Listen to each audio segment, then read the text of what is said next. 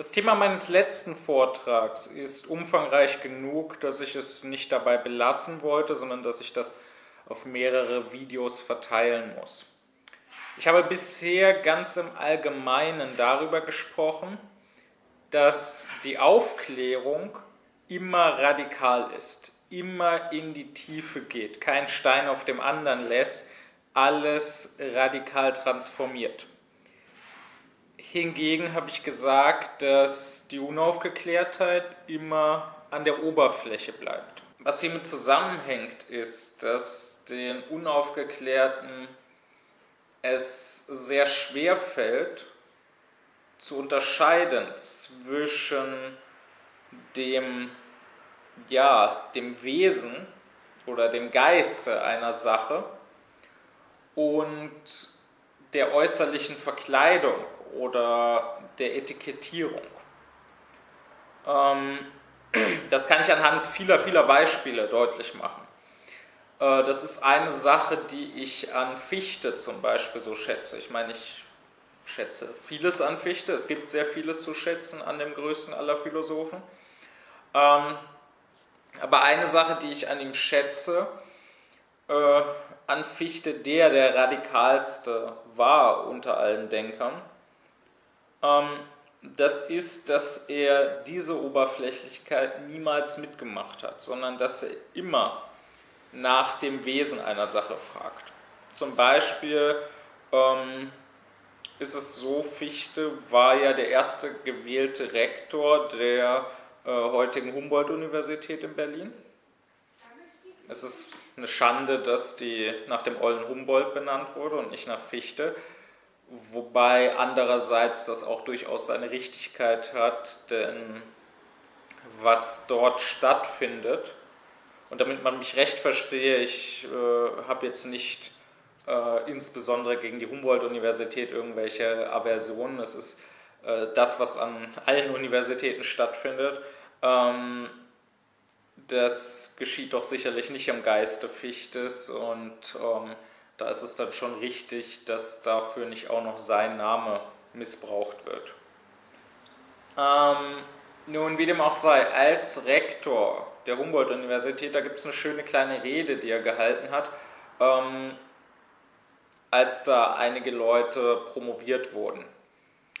Und ähm, da geht es darum, was das eigentlich ist, ein Doktor. Und nochmal zur Erinnerung, das ist nicht irgendjemand, der da seine Meinung ausspricht, sondern es ist eben der äh, Rektor der Berliner Universität, der gerade irgendwelchen Leuten den Doktortitel verleiht. Und ja, was ist ein Doktor? Ähm, Doctus im Lateinischen, das ist der Gelehrte. Und Doktor, das ist der Lehrer. Äh, das ist der, der nicht nur selber gelehrt ist, sondern der seine Gelehrsamkeit weitergibt an andere. Und entsprechend sagt Fichte, äh, niemand, auch keine Universität, kann irgendjemanden zum Doktor ernennen oder zum Doktor machen. Das funktioniert nicht, sondern Doktor ist man oder man ist es nicht. Beziehungsweise man macht sich selber zum Doktor. Jeder hat ja die Wahl, wie er sein Leben führt und jeder kann ja entscheiden, zum Gelehrten zu werden und zum Lehrer der Gelehrsamkeit zu werden. Und das, was man normalerweise anschaut als Verleihung des Doktors äh, durch die Universität, dazu sagt Fichte, die Universität verleiht den Doktor nicht. Wie gesagt, das kann sie nicht. Ich kann nicht mit keiner Autorität der Welt, ob ich jetzt Universität bin, ähm, ob ich der Kaiser von China bin, mit keiner Autorität der Welt kann ich einen Nicht-Gelehrten einfach zum Gelehrten machen. Das geht nicht. Wenn er nicht gelehrt ist, dann ist er nicht gelehrt. Höchstens kann er selber anfangen, was zu lernen und ein Gelehrter werden. Das heißt, die Universität verleiht den Doktor nicht, sie anerkennt ihn nur. Ähm, sie sagt, in dir haben wir einen Gelehrten erkannt und einen Lehrer der Gelehrsamkeit. und als solchen anerkennen und ehren wir dich öffentlich. Aber, sagt Fichte ausdrücklich, ähm, Doktor kann man eben auch sein, ohne von der Universität anerkannt zu werden. Und andersrum kann sich die Universität auch irren. Das heißt, sie kann äh, behaupten, jemand sei ein Doktor, der es in Wahrheit gar nicht ist. Und ähm, ja, das ist der Grund, weshalb ich so viele angebliche Doktoren, die sich ihren Titel nur anmaßen, äh, gar nicht ernst nehme, gar nicht als Doktoren anerkenne, ähm, auch sicherlich nicht mit diesem Titel anspreche.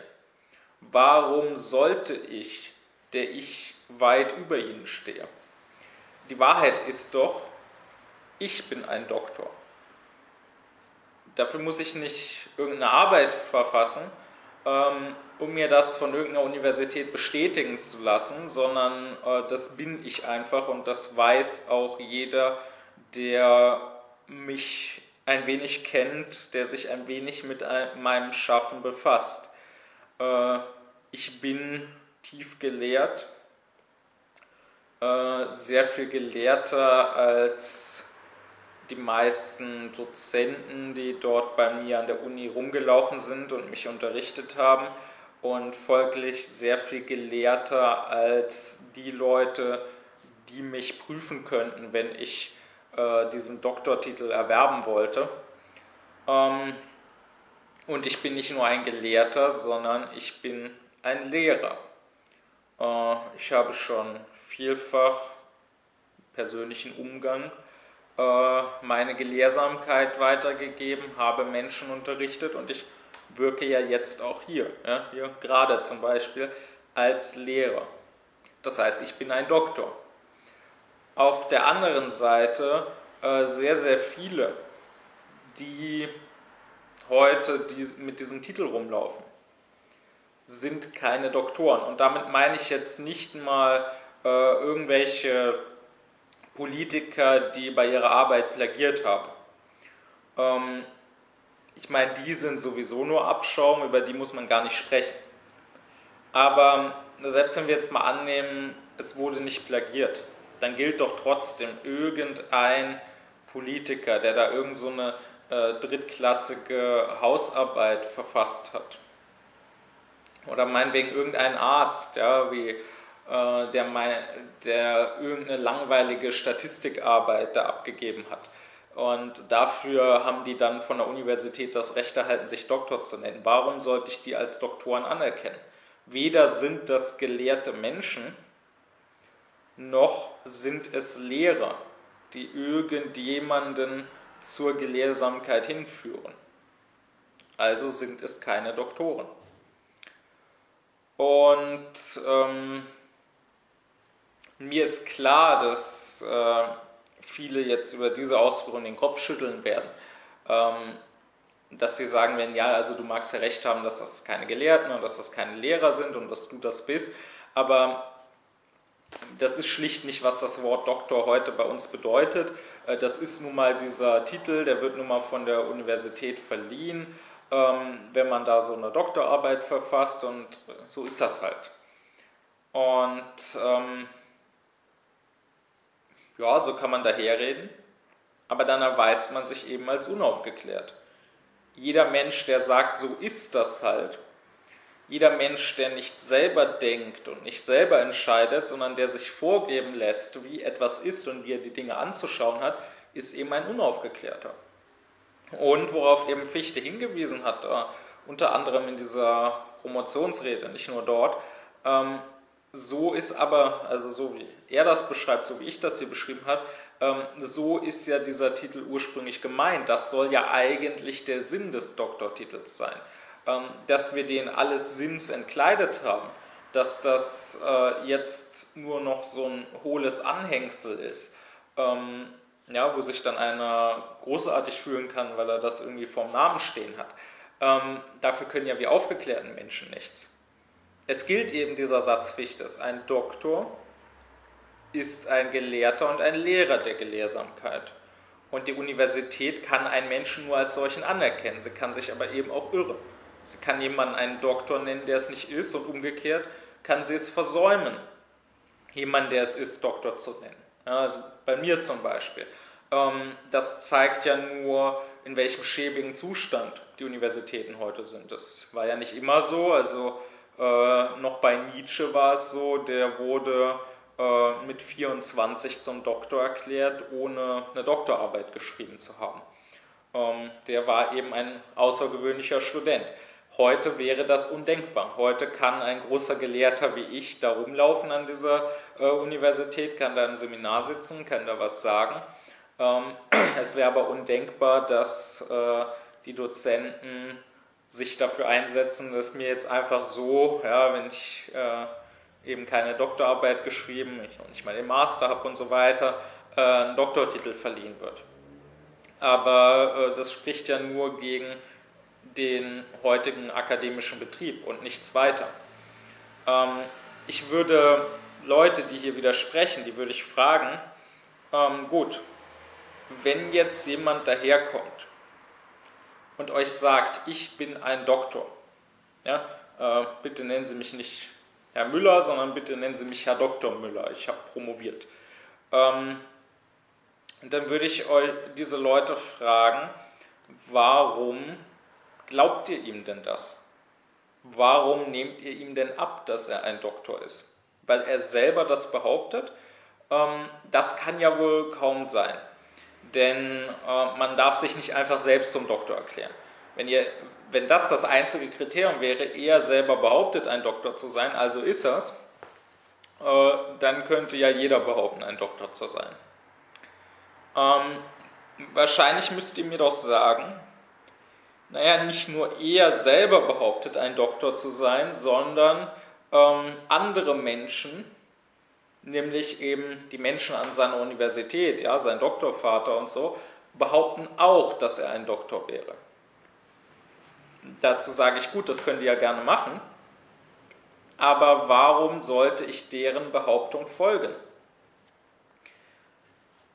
Wer das tut, steht unter fremder Leitung und ist also nicht aufgeklärt.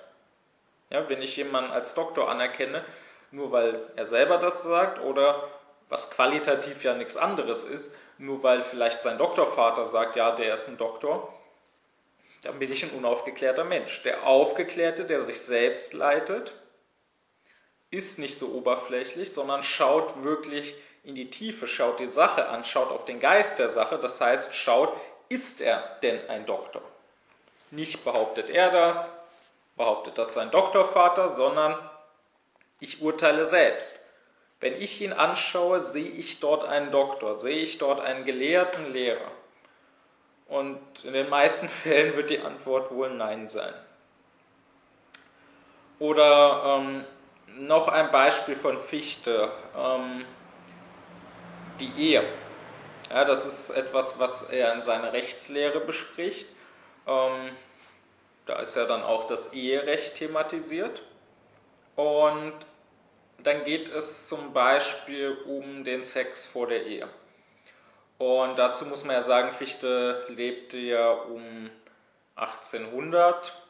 Also äh, die Rechtslehre, die erste ist von äh, 1796. Und ähm, damals war es durchaus noch so, dass man für Sex vor der Ehe bestraft werden konnte. Ähm, es kam aber häufiger vor, dass es äh, meinetwegen ein jugendliches Pärchen gab, was vielleicht verliebt war, was vielleicht gern geheiratet hätte, aber nicht konnte aus irgendwelchen äußeren Gründen. Ja, sagen wir, die Eltern waren dagegen oder sagen wir, ähm, sie lebten nicht in den entsprechenden Verhältnissen, ähm, ja, die materiellen Verhältnisse haben das nicht erlaubt. Äh, das konnte ja sein, dass, was weiß ich, vielleicht war eher ein Handwerkslehrling und ähm, konnte als solcher jetzt nicht irgendwie äh, eine Familie gründen, hat sich vielleicht gesagt, in ein paar Jahren, wenn ich dann Geselle, wenn ich dann Meister bin, ähm, dann heirate ich die, äh, mit der ich hier jetzt zusammen bin, aber jetzt gerade geht es halt nicht. Und ähm, Kann also sein, dass sie gern geheiratet hätten, aber die konnten noch nicht, mussten vielleicht noch einige Jahre warten. Und wie aber Jugendliche oder wie Menschen überhaupt so sind, ähm, konnten die nicht so lange die Finger voneinander lassen und hatten äh, entsprechend Sex vor der Ehe, für den sie dann eben bestraft werden konnten. So. Und ähm, da spricht sich Fichte gegen aus, gegen eine solche Bestrafung. Aber interessant ist sein Argument. Äh, heute wären ja die meisten auch dagegen, jetzt irgendwie so ein jugendliches Pärchen zu bestrafen, äh, weil es Sex hat, ohne verheiratet zu sein.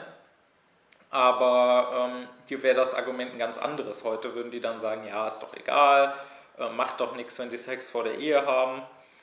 Und ähm, das ist nicht das, was Fichte an dieser Stelle sagt, sondern Fichte sagt, ähm, Sex vor der Ehe sollte deshalb nicht bestraft werden, weil es gar keinen Sex vor der Ehe geben kann. Wenn sie Sex miteinander haben, dann führen sie offenbar eine Ehe. Also ein bisschen muss, das, muss ich das einschränken. Ähm, es kann auch bei Fichte durchaus Sex vor der Ehe geben. Also wenn äh, jetzt die Rede wäre von einem One-Night-Stand oder äh, wenn jetzt der Sex stattfinden würde im Rahmen von Prostitution. Ähm, das wäre nochmal was anderes. Äh, da spricht sich auch die Rechtslehre dagegen aus, das zu bestrafen, aber aus anderen Gründen, die jetzt hier keine Rolle spielen. Ähm, aber es geht jetzt darum, wenn wir jetzt hier so ein Pärchen haben, was miteinander Sex hat. Äh, da würde Fichte sagen, die sind verheiratet. Der ganze Unterschied, äh, den wir ja auch heute haben zwischen äh, verheirateten Paaren und unverheirateten Paaren, ähm, den gibt es bei Fichte nicht, sondern das, was wir eine Beziehung oder eine Partnerschaft nennen würden, das ist eben eine Ehe. Denn was heißt denn Ehe? Ähm, Ehe heißt, da sind zwei Menschen, die einander verbunden sind, die sich lieben, die durch ein Band aneinander geknüpft sind und die ihr Leben miteinander verbringen wollen. Ob das jetzt äußerlich irgendwie durch den Staat anerkannt ist oder nicht, spielt ja keine Rolle. Ja, deswegen ähm, gibt es für Fichte ähm, keine Eheschließung vor dem Staat oder auch äh, bei der Kirche im Sinne wirklich einer Eheschließung. Äh, der Staat kann nicht äh, zwei Leute miteinander verheiraten, sondern wenn sie meinetwegen aufs Standesamt gehen, äh, um da äh, zu heiraten, dann sind sie nach Fichte schon verheiratet, sonst würden sie das nicht machen, wenn sie nicht schon äh, miteinander verbunden wären, wenn sie nicht schon den Willen hätten, ihr Leben miteinander zu verbringen. Das heißt, das, was man normalerweise die Eheschließung nennt, ja, diesen staatlichen oder meinetwegen diesen kirchlichen Akt, ähm, das ist gar nicht, dass die Ehe hier erst geschlossen wird, geschlossen ist sie schon vorher, sondern ähm, hier entscheiden diese Eheleute, es dem Staat, ja, der Öffentlichkeit, den Institutionen mitzuteilen, dass sie miteinander verheiratet sind. Das ist ein bloßer bürokratischer Akt, äh, der feststellt, dass die jetzt verheiratet sind. Ja, genauso wie ich, äh, wenn ich ein Kind kriege, äh, muss ich das freilich auch dem Staat mitteilen. Ja, und dann stellt er mir eine Geburtsurkunde aus. Und äh, wenn jetzt irgendwie einer meiner Angehörigen stirbt, muss ich das dem Staat mitteilen und dann stellt er mir eine Sterbeurkunde aus. Aber äh, es ist nicht der Staat und es ist nicht dieser Akt der Urkundenausstellung, äh, der dafür sorgt, dass dieser Mensch geboren wird oder dass dieser Mensch stirbt. Und genauso ist es nicht der Staat, oh, wenn er mir eine Eheurkunde ausstellt, der die Ehe schließt, sondern es heißt nur, der Staat hat das zur Kenntnis genommen, dass ich verheiratet bin und hat das anerkannt und hat mir das sozusagen offiziell bestätigt. Ähm, genauso andersherum wäre es dann bei der Scheidung. Ja? Ähm, da muss man ja auch dazu sagen, also heute geht das ja mit einer Scheidung, heute ist das ja äh, recht einfach. Früher war das ja viel komplizierter, sich scheiden zu lassen.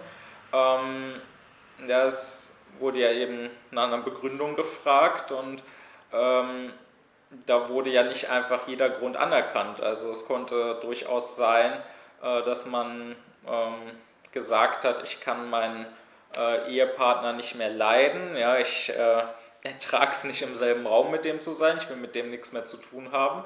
Und das aber gesagt wurde, nö, das ist kein ausreichender Scheidungsgrund. Äh, musste halt schon ein richtiger Grund sein, sowas wie, der ist seinen ehelichen Pflichten nicht nachgekommen, der will keinen Sex mit mir haben. Ja, das war dann ein anerkannter Grund.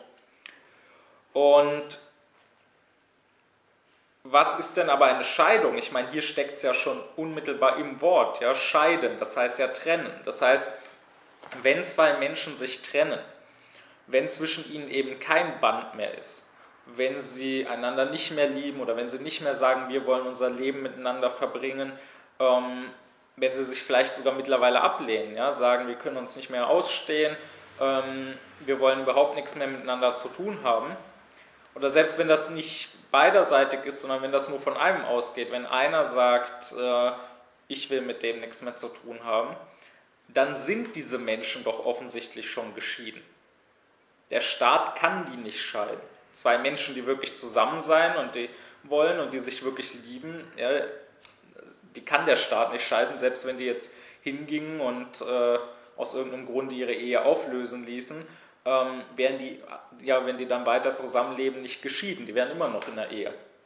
Äh, und andersrum, zwei Menschen, die sich nicht mehr ausstehen können, nichts mehr miteinander zu tun haben wollen, ähm, die sind schon geschieden, die haben sich voneinander geschieden. Das hat nicht der Staat gemacht.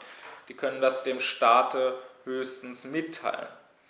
Ähm, so muss doch die Ehe angeschaut werden. Nur so ist es vernünftig, die Ehe anzuschauen. Ähm, denn es muss ja einen Unterschied geben zwischen dem Zustand des Unverheiratetseins und des Verheiratetseins. Wenn es keinen gibt, dann kann man auf das Wort ganz verzichten dann sind es keine verschiedenen Zustände, dann ist es ein Zustand, dann braucht es auch nur ein Wort. Und wenn jetzt aber angenommen, wir ein Paar haben, was vielleicht schon seit 10, seit 20 Jahren zusammen ist, ähm, die lieben sich, ja, leben zusammen in einer Wohnung, haben vielleicht schon Kinder zusammen, ja, ist eine wunderbar harmonische Beziehung ähm, die sind auch tatsächlich nur miteinander zusammen, keiner geht da fremd oder so, ähm, dann ist das ja de facto eine Ehe, ob die jetzt einen Trauschein haben oder nicht. Und angenommen nach 10, 20 Jahren sagen die jetzt, wir gehen aufs Standesamt, um da staatlich die Ehe zu schließen. Ja, warum auch immer die das gerade jetzt tun, ja, vielleicht ist jetzt einer krank und ähm, will irgendwie, dass der Partner für den Fall der Fälle ähm, dann da irgendwie bestimmte Berechtigungen hat, ja, wenn er irgendwie im Koma liegt, die Maschinen auszustellen. Also ist ja auch egal, warum die das machen. Aber sie gehen jetzt aufs Standesamt, um da diesen bürokratischen Akt zu vollziehen. Was hat sich denn jetzt im Verhältnis vorher zu nachher geändert? Bei diesen beiden Menschen doch nichts. Sie selber sind gleich geblieben ihre Beziehung zueinander, ihre Haltung zueinander ist die gleiche geblieben, vor und nach der Ehe. Und genau deshalb macht es keinen Sinn zu sagen, das war vor, das ist nach der Ehe. Denn geändert hat sich ja nur beim Staat was. Der Staat hat vorher nicht gewusst, dass sie verheiratet sind, jetzt hat er es offiziell anerkannt. Es ist ja aber sinnlos, bei einer Ehe, die doch zwischen diesen beiden Eheleuten stattfindet, ähm, zu sagen, das Entscheidende, das, was bestimmt, ob es eine Ehe ist oder nicht, ist eine dritte Partei, ist der Staat, der doch eigentlich damit gar nichts zu tun hat mit diesen beiden Menschen und mit ihrer Beziehung. Ähm, hingegen, wenn ich jemanden noch nicht kenne, wenn wir noch Fremde sind, oder vielleicht wenn wir uns schon kennen, gut leiden können, vielleicht sogar schon verliebt sind, aber ähm, noch nicht miteinander zusammen sind, noch nicht beschlossen haben, unser Leben miteinander verbringen zu wollen, Und jetzt bilden wir ein Paar. Jetzt sagen wir, wir, uns verbindet etwas, wir wollen miteinander leben. Dann hat sich ja zwischen diesen beiden Zuständen bei uns beiden etwas verändert. Hier gibt es einen qualitativen Wandel in unserer Haltung. Das heißt, hier macht es jetzt Sinn zu sagen, vorher waren wir nicht miteinander verheiratet, vorher hatte jeder seinen Lebensweg, jetzt haben wir uns zusammengetan, jetzt führen wir eine Ehe. Alles andere, wie gesagt, alle andere Anschauung der Ehe ähm, ergibt keinen Sinn. Und ähm, sie wird aber freilich meistens anders, sie wird ganz, ganz oberflächlich angeschaut. Ja? Ähm, ich muss da an eine Sache denken, das ist mir im Gedächtnis geblieben. Das war lange bevor ich Fichte kannte, das wird sicher zehn Jahre, vielleicht wird das mehr her sein, das war irgendwann so in der Schulzeit. Ähm, da habe ich in den Nachrichten mal mitbekommen, dass der äh, französische Präsident, also nicht der jetzige, auch nicht sein Vorgänger, sondern der davor, ähm, dass der nach Saudi-Arabien reist. Warum jetzt ein Präsident eines Staates, der auf den Prinzipien von Freiheit, Gleichheit und Brüderlichkeit gegründet sein will, ähm, irgend so einen verbrecherischen Despoten besucht, weiß ich nicht, aber das ist ja eine andere Geschichte. Ähm, der ist nach Saudi-Arabien gereist, dieser Präsident. Und dann hieß es da irgendwie in der Meldung, ähm, der könnte seine Lebensgefährtin nicht mitnehmen weil die ja nicht verheiratet sind und das wäre dann diplomatisch nicht so gut, weil die Saudis das ja nicht so dolle finden, wenn da unverheiratete Menschen zusammenleben. Und ich erinnere mich, dass ich das eben auch mit meinen sehr jungen Jahren und ohne Fichte gekannt zu haben, furchtbar dumm fand, weil es einfach so oberflächlich, so schwachsinnig war. Ähm, denn bei denen war es ja so, ja, bei diesem Präsidenten und seiner Partnerin. Äh, äh, das war ja jetzt nicht irgendein Lotterleben, ja, dass er äh, täglich eine andere hatte oder so, sondern die waren ja seit Jahren zusammen. Ähm, die waren wie irgendwelche ganz gewöhnlichen Eheleute. Nur dass sie halt keinen Trauschein hatten. Und ähm, warum sollte man damit ein Problem haben? Zumal, das habe ich damals so gedacht, äh, zumal ja angenommen, sie wären verheiratet, jetzt im herkömmlichen, im unaufgeklärten Sinne. Ähm, was wäre das denn für eine Ehe? Höchstwahrscheinlich ja keine islamische Ehe. Höchstwahrscheinlich wären die ja nicht irgendwie in die Moschee gegangen, zu einem Imam oder so, äh, und hätten sich da trauen lassen, sondern ähm, höchstwahrscheinlich wären die ja in Frankreich, ähm, hätten die ja dort eine Zivilehe geschlossen. Und da frage ich mich dann doch, ähm, was soll Allah sich um den französischen Staat kümmern? Wieso sollte Allah dem französischen Staat, der nicht mal jetzt irgendwie ein islamischer Staat, ein Kalifat ist oder so, ähm, irgendeine Autorität zuerkennen. Es hätte ja noch Sinn ergeben, wenn die Saudis sagen würden, jeder, der keine islamische Ehe geschlossen hat, ähm, ja, ob es jetzt eine Zivilehe ist oder äh, ob ich jetzt in der Kirche beim Priester äh, die Ehe geschlossen habe, ähm, dessen Ehe anerkennen wir nicht. Ja, das ist für uns jemand, der gar nicht verheiratet ist. Das sehen wir dann als Sex vor der Ehe, wenn diese Leute Sex miteinander haben. Wir anerkennen nur die islamische Ehe. Ähm, das hätte ja noch irgendeinen Sinn ergeben. Ja, das ist ja zunächst mal eine Meinung, die man haben kann, wenn man des entsprechenden Glaubens ist. Dass man sagt, nur ähm, die durch meinen Glauben, durch meine Glaubensgemeinschaft sanktionierte, nur die von meinem Gott geschlossene und anerkannte Ehe ist auch eine Ehe. Ähm, das wäre ja noch eine mögliche Meinung. Aber die anerkennen ja alles, was nur irgendwie Ehe heißt. Und das ist ja eine Oberflächlichkeit. Das heißt ja, es geht ihnen nur um dieses bloße Wort. Und da muss man doch aber sagen, wenn jetzt in meiner heiligen Schrift, sei es der Koran, sei es die Bibel, ähm, irgendwas von Ehe steht und irgendwas von kein Sex vor der Ehe stehen sollte, ähm, dann gilt doch, das ist eine Schrift, die ist viele hundert, ja, die ist weit über tausend Jahre alt und die ist in einer anderen Sprache verfasst. Das heißt, das Wort Ehe, ja, unsere Ehe, das, was wir heute unter Ehe verstehen, ähm, diese äh, staatliche Institution, dieser bürokratische Akt, das kommt gar nicht vor in dieser Schrift. Ja, da kommt vielleicht irgendein arabisches oder hebräisches oder griechisches Wort vor, was dann heute, jetzt meinetwegen im Französischen so und so übersetzt wird. Und danach richten die sich, nach dieser Übersetzung, nach diesem leeren Wort.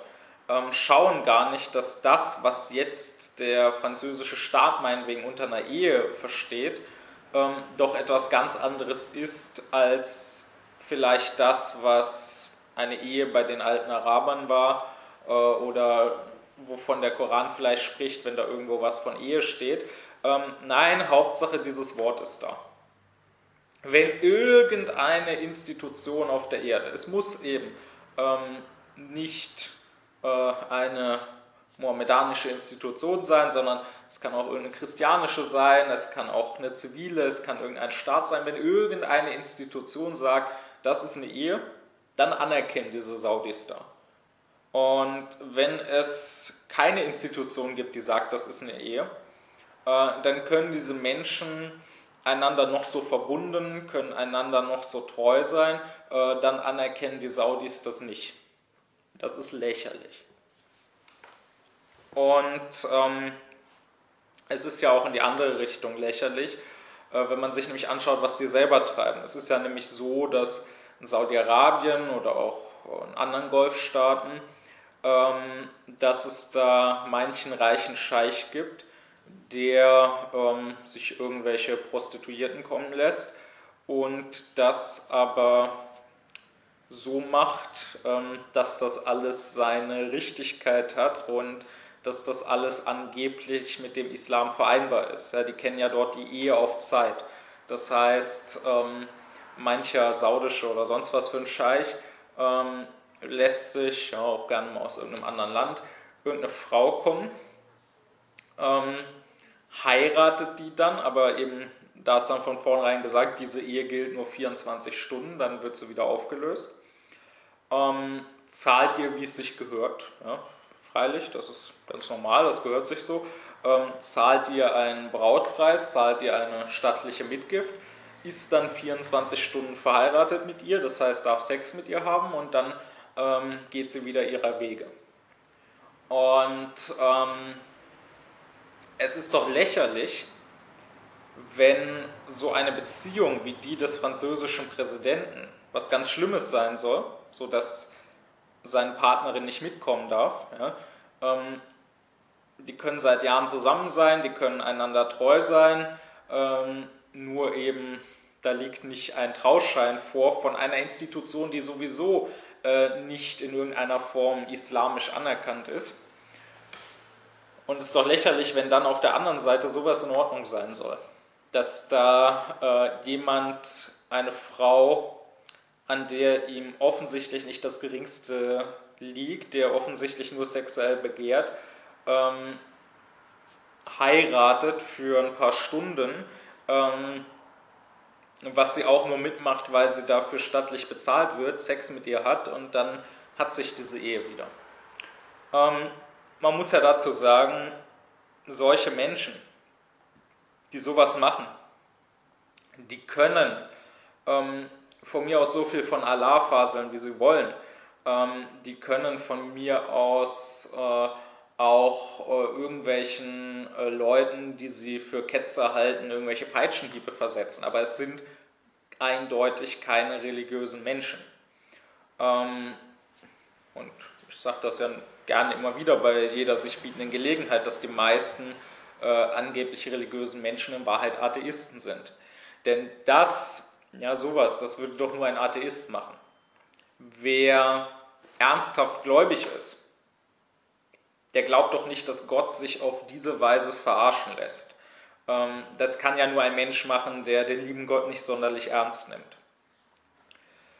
Ähm, es, man sollte doch meinen, dass es Gotteslästerung und Blasphemie ist, Gott zu unterstellen, dass er so oberflächlich wäre, dass er, ähm, so wie es einige Menschen tun mögen, an diesem bloßen Wort Ehe klebt.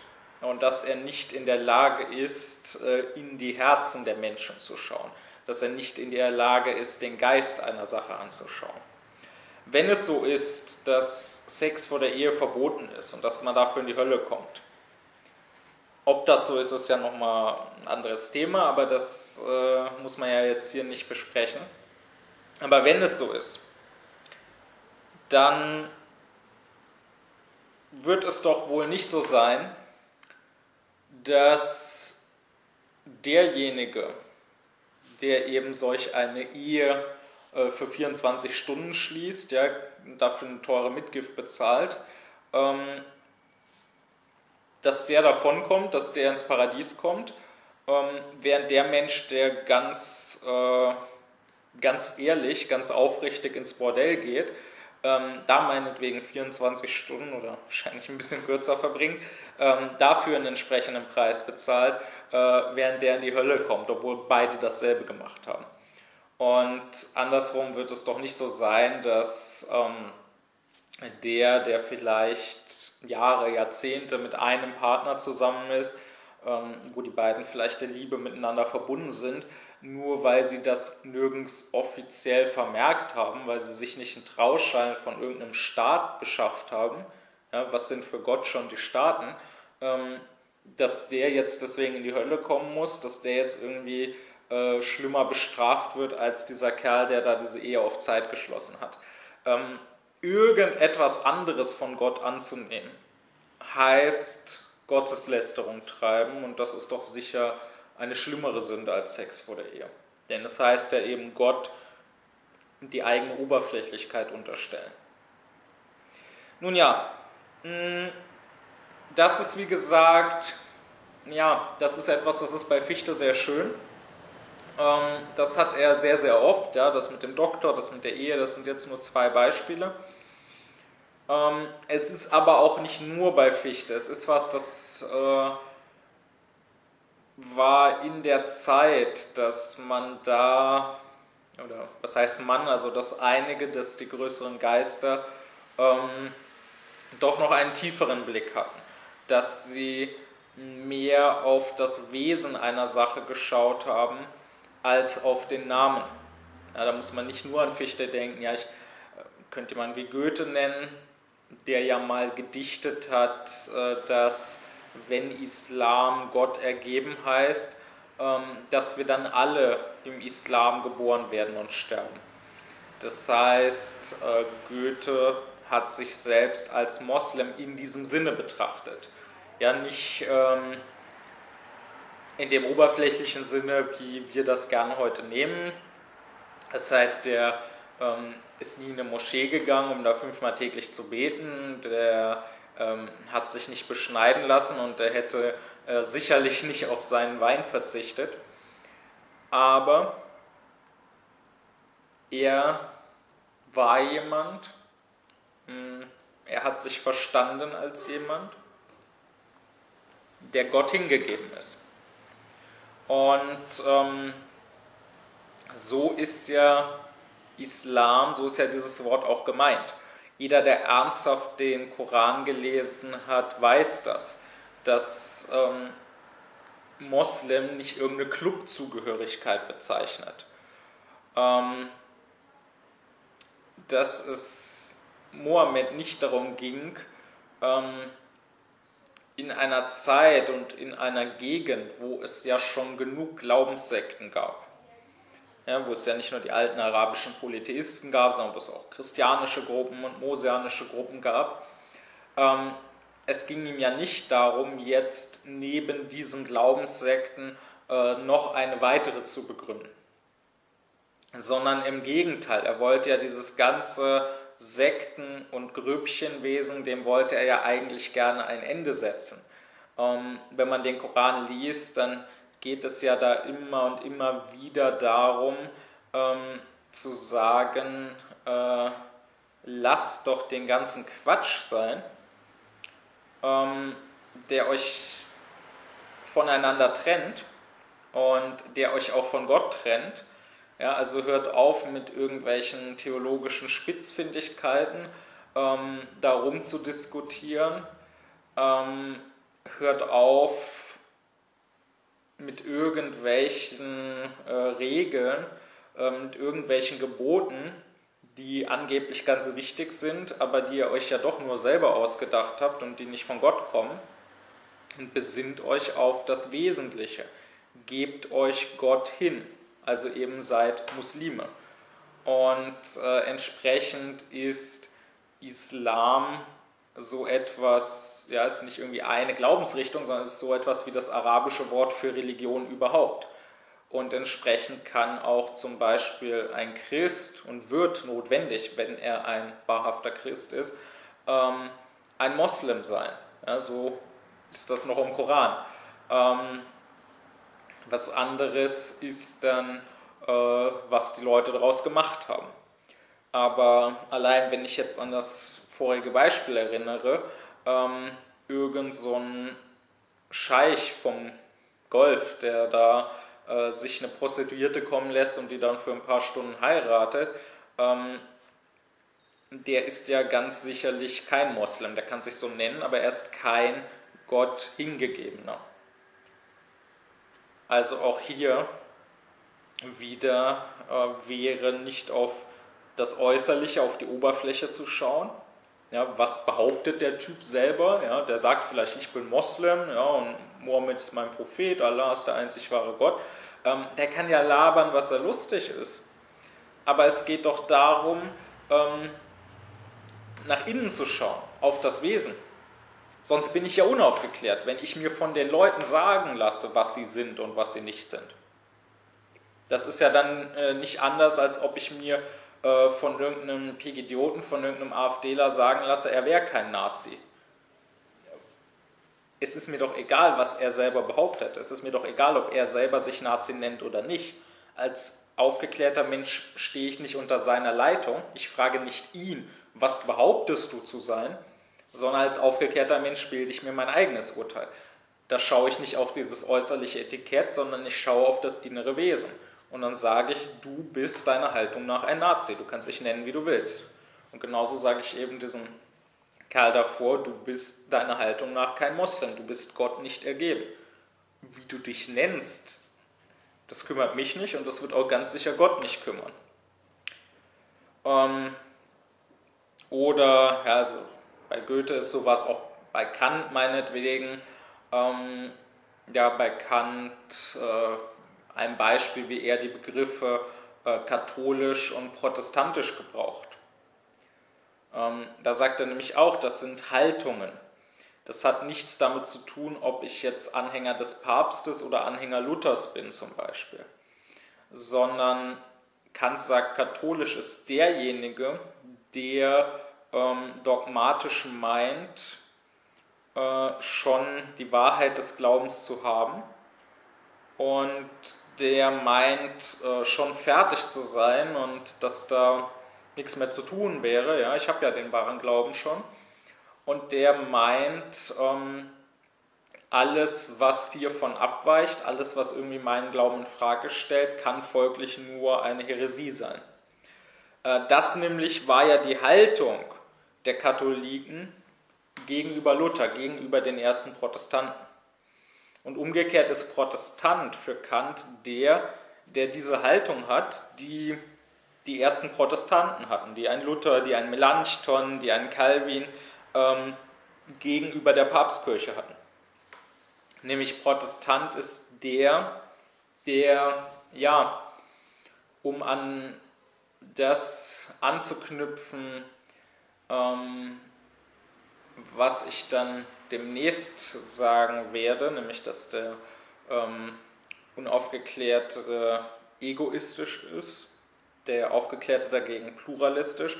Der Protestant ist der, der in Religionsdingen äh, pluralistisch ist, der also nicht meint, er persönlich wäre schon fertig, hätte jetzt die Wahrheit schon, sondern der offen dafür ist, sich in seinem Glauben weiterzuentwickeln, der offen dafür ist, ähm, in Diskussion zu treten, zum Beispiel gezeigt zu bekommen, äh, nee, das, was du hier glaubst, das steht gar nicht in der Bibel oder du hast da die Bibel falsch verstanden, das ist anders gemeint oder so. Das ist für Kant protestantisch. Und Kant selber setzt hinzu, ähm, es gibt erzkatholische Protestanten. Ja, alle, die äh, aus dem Luthertum, die aus den Lehren Luthers eine feste Orthodoxie gemacht haben. Und es gibt auf der anderen Seite äh, durchaus sehr protestantisch eingestellte Katholiken. Und mir ist klar, auch hier werden wieder Leute sagen, ja, aber das, das ist doch sinnlos, du kannst doch nicht einfach irgendwelche Wörter umdefinieren, das ist nun mal nicht, was katholisch oder protestantisch bedeutet. Und dann sage ich aber wiederum, ähm, wenn du dir vorgeben lässt, was es bedeutet, dann bist du nicht aufgeklärt. Aufgeklärt bist du, wenn du selbst urteilst. Und wohl verstanden, es geht ja hier nicht darum, ähm, dass ich Worte jetzt einfach willkürlich umdefiniere. Es geht ja nicht darum, dass ich jetzt sage, ähm, ja, ein Protestant, das ist für mich ein Mensch, der gern Käsebrot isst. Das meine ich, wenn ich jemanden als Protestanten bezeichne. Ähm, wenn ich sowas machen würde, das wäre reichlich sinnfrei, dann würde ich mir ja meine eigene Privatsprache erfinden und das würde nur dazu führen, dass ich mich mit keinem mehr verständigen kann. Darum geht es ja nicht. Ähm, es geht eben wirklich darum, nicht oberflächlich zu sein, nicht mir einfach von den Menschen erzählen zu lassen, wie die Welt ist. Ja, die sind verheiratet, der ist ein Doktor, äh, das ist ein Moslem, das sind Katholiken, das sind Protestanten, sondern selber hinzuschauen, was ist jeweils das Wesen der Sache und entsprechen die Menschen diesem Wesen oder haben die vielleicht einen ganz gegenteiligen Geist vielleicht. Ähm, wenn Katholik oder Protestant nur bedeutet, ich bin in dem Club oder ich bin in dem, ich gehe da zur Kirche oder ich gehe da zur Kirche, ähm, dann kann man Papstanhänger oder Lutheraner sagen, beziehungsweise dann braucht es nicht wirklich unterschiedliche Namen, ähm, denn wenn die Haltung dieselbe ist, dann ist es ja doch im Grunde dieselbe Sache. Äh, die beiden Begriffe machen nur Sinn. Es macht nur Sinn, hier eine überhaupt eine Unterscheidung zu treffen, wenn damit wirklich qualitativ etwas Unterschiedliches ausgesagt ist. Und dieses, was also in dieser Zeit um 1800, was es da noch gab, was für die aufgeklärteren Menschen durchaus selbstverständlich war, ja, für einen Fichte, für einen Goethe, für einen Kant, ähm, dieses, ja, das hat man heute kaum heute herrscht ja, bei allen möglichen Begriffen ähm, herrscht die völlige Oberflächlichkeit vor. Zum Beispiel habe ich jetzt äh, die Tage ähm, ja, im Zuge von der Umweltdebatte, im Zuge von Fridays for Future immer mal wieder gelesen von irgendwelchen Leuten, ähm, dass sie meinen, ja, klar, Fliegen ist schlecht für die Umwelt und so, müsste man mal was machen, aber wenn wir jetzt nicht mehr rumreisen, dann sind wir ja keine Weltbürger mehr. Und das ist doch eine ganz wichtige Errungenschaft, dass wir heute Weltbürger sind. Und da kann ich nur sagen, du bist kein Weltbürger. Immanuel Kant war ein Weltbürger und der hat nie in seinem Leben Königsberg verlassen. Ja, hingegen, wenn ich an wen denke wie mein Onkel, der noch in diesem Jahr als Fridays for Future schon durch die Medien ging. Aber das hat äh, diesen vormaligen Lehrer offenbar nicht gekümmert, ja, der offenbar ähm, keine größere Verantwortung für jüngere Menschen empfindet, ähm, der noch in diesem Jahr äh, eine große Kreuzfahrt äh, angetreten hat. Und mein Onkel, ein ganz ausgeklärter Bildungsphilister, ja, der der hält sich für sehr gebildet, für sehr aufgeschlossen, der hält sich sicherlich für einen Weltbürger. Ähm, wozu zu sagen ist gut, der ist nicht umgekehrt ein Nationalist, ja, das ist jetzt äh, kein Nazi, der AfD wählt oder so. Ähm, aber das hat ja auch nur damit zu tun, dass diese aufgeklärten Menschen äh, diese ausgeklärten Menschen, ähm, dass die halt gar nichts sind, dass die sich ja auf nichts richtig einlassen, dass die keine Sache wirklich ernst oder wichtig nehmen und gerade das ja für aufgeklärt halten, ähm, es ja gerade für unaufgeklärten Fanatismus halten, wenn einem irgendwas wichtig ist. Also ja, ihm ist jetzt nicht irgendwie seine Nation wichtig oder so, aber das ist ja dieses Negative, ja, dass ich nicht Nationalist bin, heißt ja nicht umgekehrt, dass ich jetzt positiv ein Kosmopolit bin. Und jemand wie mein Onkel ist ein extrem bornierter, extrem engstirniger Mensch. Ähm, der ist gefangen in den Vorurteilen seines Milieus, seines deutschen Bildungsbürgermilieus. Ja. Ähm, das ist ja schon, das habe ja ich schon genug im Umgang mit mir zu spüren bekommen. Meinetwegen, dass er es gern gehabt hätte, wenn ich im Grunde äh, sofort mit 18 von zu Hause ausgezogen wäre. Äh, der hat sich ja dann einem fort ähm, Sorgen gemacht, dass ich irgendwie äh, nicht lerne, selbstständig zu sein, dass ich äh, von meinem Vater zu sehr abhänge. Und ähm, das ist ja schon, ähm, selbst wenn man nur Deutschland betrachtet, ist das ja schon ignorant. Ja, weil ähm, auch hier in Deutschland ist es so, dass noch mit 22 ähm, 50 Prozent der jungen Männer nicht von zu Hause ausgezogen sind. Das heißt, äh, da hätte er, als ich 18, 19 war, sich noch äh, nicht solche großen Sorgen machen müssen, äh, als ob jetzt gerade ich irgendwie ein hoffnungsloses Vatersöhnchen wäre. Ähm, aber vor allem, wenn man mal aus Deutschland rausguckt, ist das ja ignorant. Ja? Das habe ich, das hat mein Vater ihm dann auch durchaus mal gesagt. Ähm, du das, was du für so selbstverständlich hältst, ja, man ist 18, man macht sein Abitur und dann zieht man von zu Hause aus, ähm, das ist anderswo ganz anders. Ja. In einem Land wie Spanien sind die Leute teilweise mit 30, mit 40 noch zu Hause bei ihren Eltern. Ähm, und auch hier, ja, bei mir in Neukölln, ähm, kenne ich das so von meinen ganzen Freunden hier, ja, die türkisch oder arabisch oder so sind. Ähm, da zieht man ja nicht, wie das vielleicht einige Deutsche machen, da zieht man ja nicht aus, wenn man äh, volljährig ist oder wenn man die Schule abgeschlossen hat oder so. Ähm, da zieht man dann vielleicht später aus, wenn man heiratet. Aber ähm, erstmal, ja, wenn man noch in den 20ern ist und so, wenn man noch studiert, da wohnt man zu Hause. Und das wäre ganz seltsam, ja, da würden die Eltern fragen, was ist denn jetzt los? Ja, willst du nichts mehr mit der Familie zu tun haben oder so? ähm, wenn da jemand auf den Gedanken käme, einfach auszuziehen. Ja, also unter meinen ganzen ähm, ausländischen Freunden und Bekannten hier ähm, gibt es nur zwei bisher, die von zu Hause ausgezogen sind. Ähm, die eine zählt nur halb, weil die äh, in einer anderen Stadt studiert, das heißt, die musste ja dafür ausziehen. Ähm, ich habe nur einen Bekannten, der noch hier in Berlin lebt und auch seine Eltern leben noch hier in Berlin und trotzdem lebt er nicht mehr bei seinen Eltern. Äh, das ist ein einziger. Die anderen hier in Neukölln, die wohnen alle noch bei den Eltern. Ähm, und gegen sowas ist ja, ja, gegen solche anderen Lebensentwürfe, gegen eben solche auch andere Kulturen, ähm, ist ja mein Onkel enorm ignorant. Selbst wenn man, selbst wenn man ihm das sagt, dann führt das zu nichts. Ja? Das nimmt er gar nicht wirklich zur Kenntnis. Und wenn jetzt solch ein Mensch, das ist ja nicht nur mein Onkel, das ist halt einfach nur das Beispiel, was ich vor Augen habe, weil ich den nun mal kenne, ähm, wenn jetzt solch ein Mensch, von denen es ja viele gibt,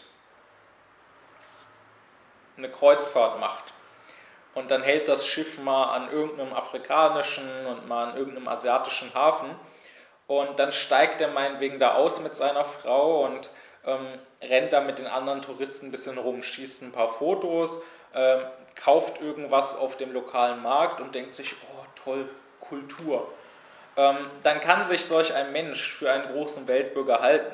Aber tatsächlich nimmt er seine eigene Enge, seine eigenen Vorurteile, seine eigene Ignoranz überall hin mit und ist gar nicht in der Lage, ähm, wirklich etwas Fremdes anzuschauen und kennenzulernen. Ja, wie mein Onkel würde ja nicht als ernsthafter Ethnologe taugen. Der kann ja nicht eine andere Kultur betrachten. Kann ja eigentlich nicht mal seine eigene betrachten. Ähm, und wenn jetzt irgendwelche Leute herkommen, ja, wenn wir nicht mehr fliegen, dann sind wir ja keine Weltbürger mehr, dann muss man denen sagen, Weltbürgertum ist eine Haltung. Das hat nichts damit zu tun, äh, in wie vielen Ländern ich schon war. Ja, ich kann im Leben nie mein Land verlassen haben und kann trotzdem ein Weltbürger sein, weil ich mich als Bürger der Welt verstehe, weil ich nicht nur in meiner Enge und Ignoranz lebe, weil ich auch nicht nur meinen persönlichen Privategoismus lebe, sondern weil ich mich als Teil einer Menschheit verstehe. Und ein echter Weltbürger wird gerade heute äh, eher nicht so viel fliegen, weil er eben diese Welt nicht zerstören will. Wenn du die ganze Zeit in der Gegend rumfliegst, dann bist du gerade kein Weltbürger, weil die Welt dir offensichtlich gleichgültig ist, sondern dann bist du eben ein Ignorant, der munter mit seinem Egoismus weitermacht. Und so ist das aber eben mit vielen Sachen, ja, dass wir immer wieder die möglichst oberflächlich anschauen. Ja, zum Beispiel mir stößt es immer auf, dass wir solch einen Gegensatz zwischen Demokratie und Diktatur behaupten. Ähm, wobei mit Diktatur in der Regel gemeint ist, dass einer an der Spitze ist und das Sagen hat. Also das, was, äh, wenn man schon mit Demokratie, äh, wenn man schon griechische Wörter gebrauchen will, ähm, was Monarchie zu nennen wäre. Oder wenn man äh, das nicht tun will, weil da zu leicht dann an irgendwie Königtum und Feudalismus und so weiter gedacht wird, ähm, dann eben Autokratie. Das heißt, erstmal wäre der Gegensatz nicht Demokratie-Diktatur, sondern der Gegensatz wäre Demokratie-Autokratie herrscht einer oder herrscht die Menge. Das ist ja aber erstmal nur ein quantitativer Gegensatz, ja, wie viele herrschen. Ähm, es ist aber kein qualitativer Gegensatz. Und Diktatur ist ein Wort mit einer qualitativen Bedeutung. Was ist eine Diktatur? Eine Diktatur liegt dann vor, wenn der Herrscher, und zwar egal, ob das eine einzelne Person ist oder ob das die ganze Masse, ob das die Mehrheit des Volkes ist, ähm, wenn dieser Herrscher ähm, nur seinen Egoismus lebt und wenn er den Staat anschaut als etwas, was diesem Egoismus zu dienen hat, ähm, also wenn er den Staat seinen, seinen Privatinteressen unterwirft und äh, dafür missbraucht. Wobei ihm gleichgültig ist, ähm, was das für andere Menschen für Folgen hat. Dann haben wir eine Diktatur. Und daraus folgt, dass wir in einer Diktatur leben. Und wenn ich sage, wir leben in einer Diktatur, dann meine ich damit nicht äh, den Quatsch, den irgendein Pigidiot meint, wenn er denselben Satz sagt. Ja, das wäre ja wieder eine Oberflächlichkeit.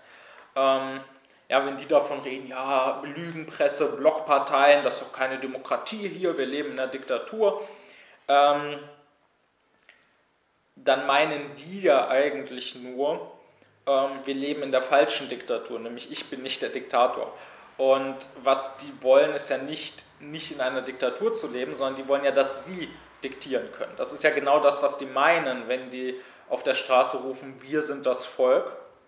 Wenn sie meinen, sie wären die Mehrheit, das sind sie ja gar nicht, aber selbst angenommen, sie wären es, ähm, gut, sie meinen also, sie sind die Mehrheit, sie sind das Volk und ausdrücken wollen sie damit und als das Volk, als die Mehrheit, sollten wir diktieren können, was hier passiert. Und wenn wir diktieren wollen, dass irgendwelche Menschen im Mittelmeer saufen sollen, anstatt dass wir denen helfen, dann hat das auch zu passieren.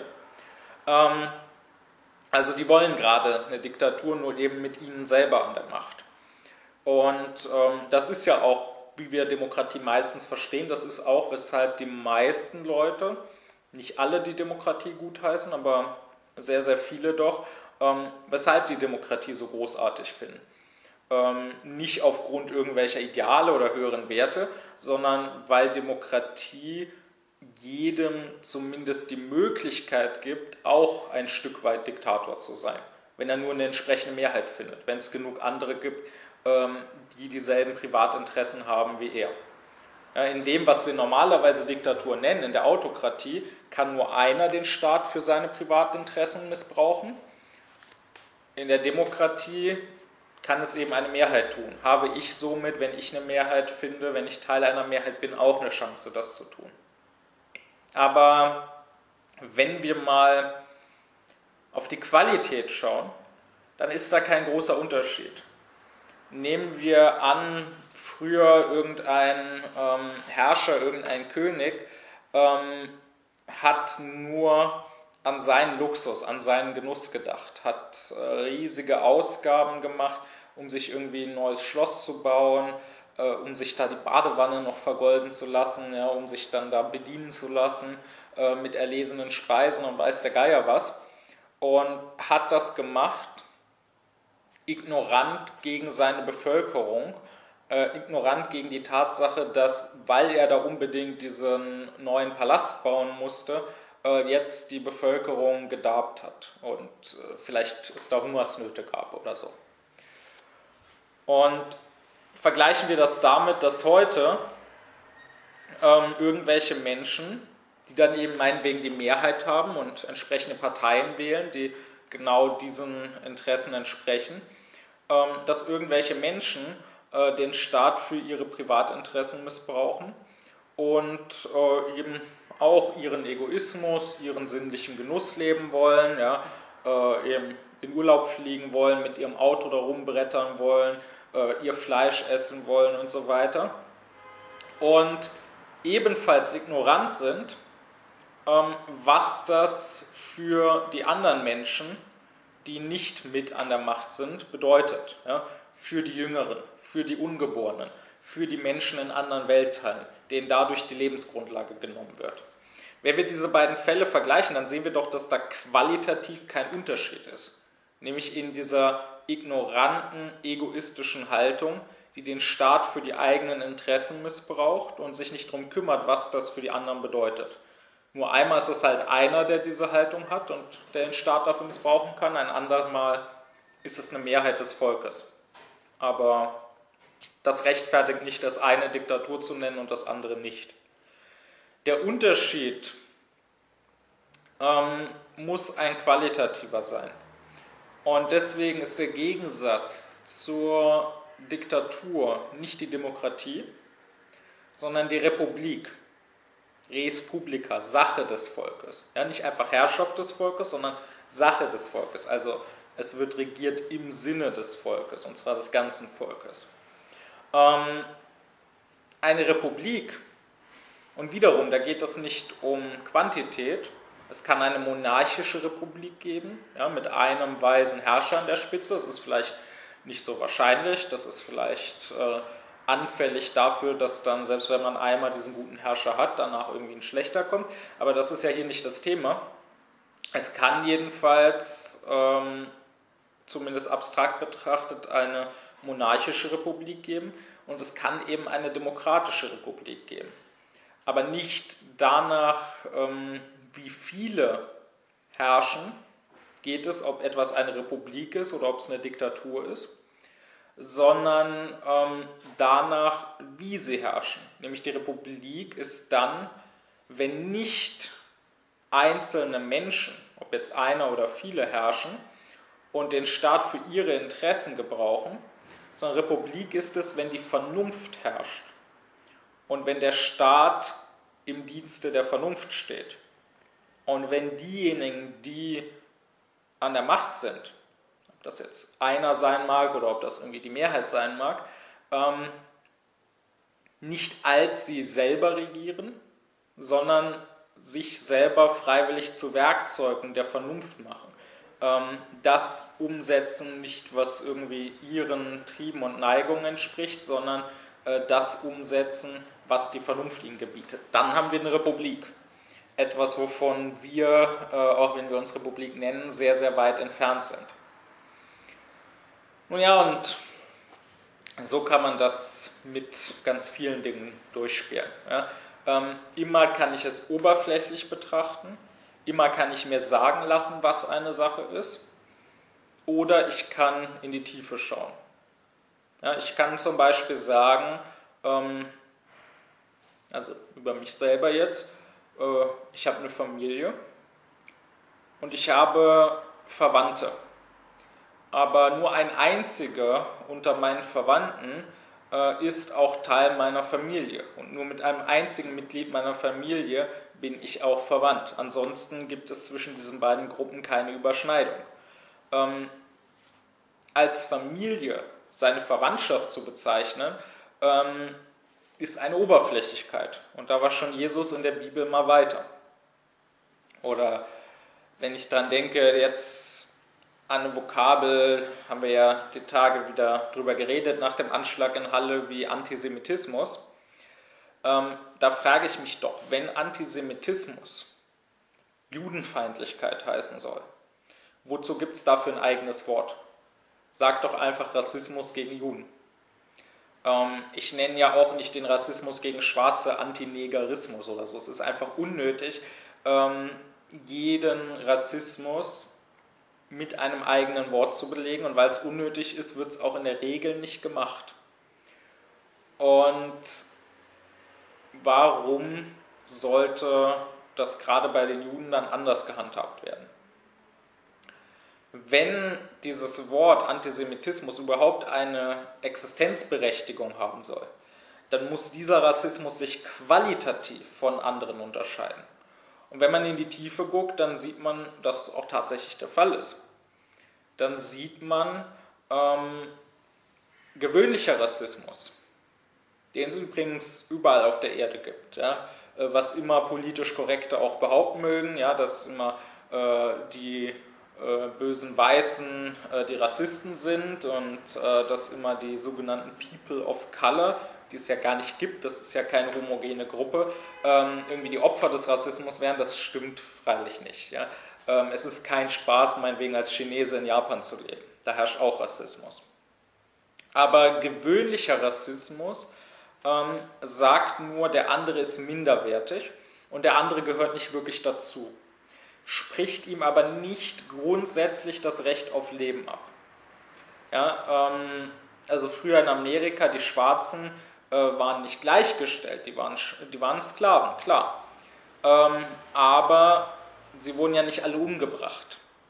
Und ähm, auch der Ku Klux Klan erstmal ähm, wollte diese alten Zustände wiederherstellen, wollte die Schwarzen wieder entrechten, aber wollte nicht unbedingt alle Schwarzen auslöschen. Und bis heute ist es so, ja, das unterscheidet diesen Rassismus qualitativ, ähm, dass äh, irgendwelche Rassisten, Bekennende, irgendwelche Nazis, ähm, die mögen mal einzelne Schwarze auch umbringen. Ja? Dann gibt es da einen Lynchmob oder so. Oder klar, wenn es jetzt darum geht, dass viele Afrikaner als Flüchtlinge hierher kommen, das wird dann schon als Bedrohung gesehen. Aber grundsätzlich haben die nicht vor, alle Mitglieder der schwarzen Rasse auf der Erde auszulöschen. Ähm, gerade weil ich den anderen als minderwertig sehe, sehe ich ihn ja nicht als Gefahr. Das wäre ja widersprüchlich.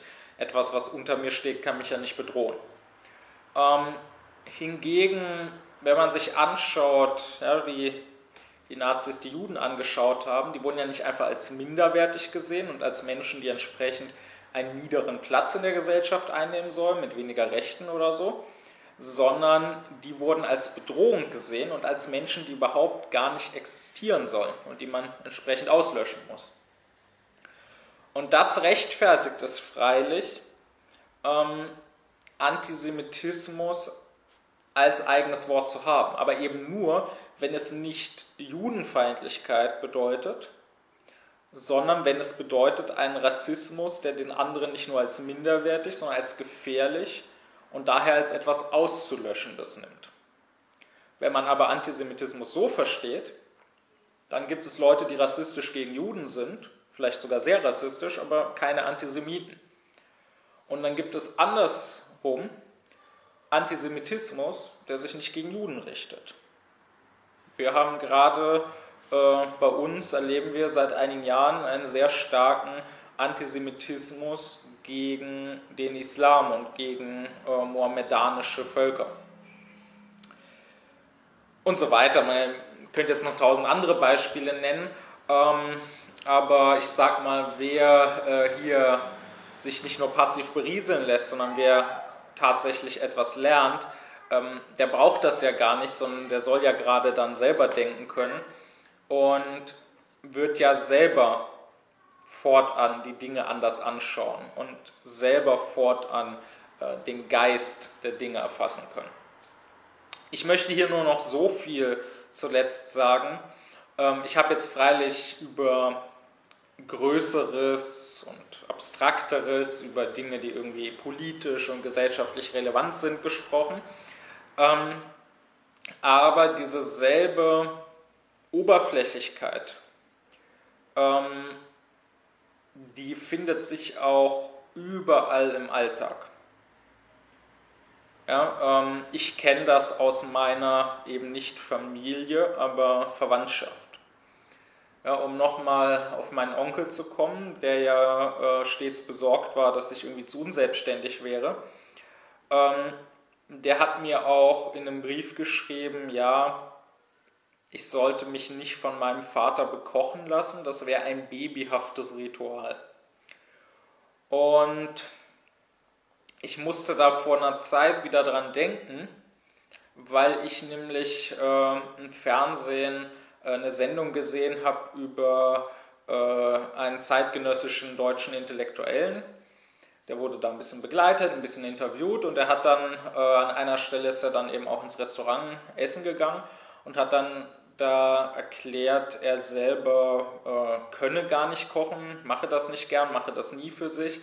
Ähm, er gehe immer in irgendwelche Restaurants essen. Und da habe ich mich eben daran erinnert, dass äh, mein Onkel mir eben vorgeworfen hat, das wäre ein babyhaftes Ritual, wenn mein Vater für mich kocht. Und ich bin sicher, äh, wenn mein Onkel diese Sendung gesehen hätte, der wäre angetan von dem Mann und der hätte sich an der Stelle gar nichts gedacht. Ähm, und hier ist doch der Punkt. Entweder ich koche für mich selber oder ich lasse mich bekochen. Ähm, dieser Mensch geht ins Restaurant. Andere lassen sich von ihrer Ehefrau bekochen. Ja? Oder wenn sie das entsprechende Geld haben, wenn es äh, reichere Menschen sind, äh, vielleicht äh, haben die zu Hause einen Koch, vielleicht haben die eine Haushaltshilfe oder so äh, irgendjemand, der ihnen in ihrer Villa abends das Essen serviert. Und da würde mein Onkel nichts gegen sagen. Da würde er nicht sagen, äh, dass das babyhafte, unselbstständige Menschen sind. Aber von seinem Vater darf man sich ab einem gewissen Alter, oder Mutter wäre dasselbe, äh, nicht mehr bekochen lassen. Und das zeigt diese Oberflächlichkeit. ich kann ja hier der oder der Meinung sein. Ich kann sagen, erwachsener Mensch muss selber für sich kochen. Oder ich kann sagen, es ist völlig gleichgültig. Äh, freilich kann man auch äh, das Kochen irgendwie an wen anders abgeben. Ähm, das sind beides Meinungen, die man haben kann. Aber ich bin dann ein oberflächlicher Mensch, ähm, wenn ich auf so eine Äußerlichkeit schaue, oh, der Koch ist sein Vater, dann, dann ist das ja was Babyhaftes, weil man ja schon als kleines Kind vom Vater bekocht wurde. Ähm, anstatt äh, eben auf die Qualität, kocht er selber oder lässt er wen kochen, zu schauen. Äh, das zweite Beispiel, was ich noch nennen will aus der Verwandtschaft, das ist dann meine Tante. Ähm, das war, als meine Großmutter ihren 90. Geburtstag feierte und ähm, als dann eben alles bei ihr zusammenkam, um den Geburtstag mit ihr zu feiern da bin ich dann äh, bei meiner Oma kurz an den Computer gegangen, also habe den angeschaltet. Und äh, sofort kommt meine Tante angeprescht und äh, sagt, äh, der Computer bleibt dieses Wochenende aus. Das haben wir so beschlossen. Wobei wir in dem Fall heißt, ich habe das so beschlossen und äh, meine Mutter, also ihre Mutter, meine Oma, ähm, kann da gar keinen Widerstand leisten, wenn ich das so beschließe, sondern ist dann eben auch meiner Meinung. Ähm, also wir haben das so beschlossen und das hat sie dann äh, auch begründet, hat dann gesagt, ja, wir wollen ja jetzt hier äh, als Familie zusammen sein und ähm, wir wollen ja nicht, dass äh, irgendjemand sich jetzt hier irgendwie äh, ausschließt oder so. Ähm, gut, sie hat dann nichts gesagt, als ich, äh, weil da nun mal meine Familie nicht zugegen war, äh, weil ich nun mal mit diesen Personen nichts zu tun hatte, ähm, mich mit einem Buch irgendwo an den Rand gesetzt habe und gelesen habe. Und das ist ja wieder eine Oberflächlichkeit, denn am Computer würde ich ja nichts anderes tun. Ja, es ist ja nicht so, dass ich jetzt da am Computer irgendwie gezockt hätte. Ähm, hätte jetzt auch nichts gegen gesprochen, aber ähm, nein, äh, es ist ja so, dass die Werke der großen Philosophen, ja, die Werke eines Kant oder eines Nietzsche, die sind ja alle online verfügbar. Und das Absurde ist ja, wenn ich den Computer anmache, um da ein Werk Nietzsches im Internet zu lesen, dann ist das böse, dann geht das nicht, dann bin ich damit irgendwie asozial und entferne mich da aus der Familie. Aber wenn ich das genau dasselbe Buch als physisches Buch in die Hand nehme und mich damit irgendwie abseits hinsetze und das da lese, ähm, dann sagt da keiner was dagegen.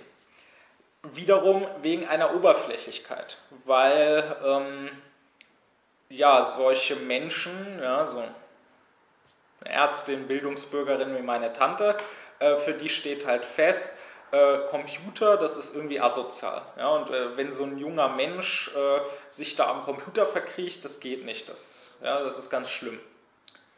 Aber ein Buch, ja, das ist ja was Edles, ja, Bücher, das, das hat ja was mit Bildung zu tun. Buchlesen ist immer gut. Ähm, eine gänzliche Oberflächlichkeit. Derselbe Text, es sollte nicht äh, wichtig sein, in welcher Form ich ihn lese. Ähm, sondern es sollte, wenn schon nur wichtig sein, ob ich ihn lese oder nicht. Entweder ich soll irgendwie da Teil sein irgendeiner Gemeinschaft, die aber gar nicht existierte. Entweder sollen da alle irgendwie beisammensitzen und miteinander reden und keiner sich zurückziehen. Ähm, oder es ist in Ordnung, sich zurückzuziehen. Aber wenn es in Ordnung ist, dann sollte es keine Rolle spielen, ob am Computer oder am Buch. Und ja, das sind jetzt Beispiele aus meinem Umfeld, aus meiner Verwandtschaft, aber ich denke mal, so ziemlich jeder dürfte, wenn er nur ein bisschen nachdenkt, sowas auch kennen, dürfte selber das schon genug erlebt haben. Bei seinen eigenen Verwandten, bei Freunden oder Bekannten. Vielleicht hat er das auch selber schon oft genug veranstaltet. Und das ist eben unaufgeklärt. Das sind auch Beispiele dafür, wie Unaufgeklärte sich äh, immer wieder das Leben schwer machen und irgendwelche Pseudoprobleme schaffen, die gar nicht existieren müssten. Ähm, ja, wenn ich Wert lege auf solche Äußerlichkeiten, auf die Fassade, ja, ist der da am Computer oder nicht, ähm, durch sowas kann ich Streit provozieren ja, mit meinen Verwandten. Ja, viele provozieren durch sowas Streit mit ihren Kindern und so. Ähm, durch sowas kann ich dann dafür sorgen, dass ich mich ständig ärgern muss oder so. Ähm, aber es ist halt absurd. Es ist oberflächlich, weil es mir offensichtlich nicht um die Sache geht, um den Geist der Sache. Sitzt er da mit uns zusammen oder macht er was Eigenes, sondern weil es mir nur um so eine Äußerlichkeit zu tun ist. Und genau diese Oberflächlichkeit abzulegen, radikaler zu werden und hinzuschauen wirklich, was ist hier die Sache, was ist ihr Geist, worum geht es hier, ähm, genau das ist eben Aufklärung.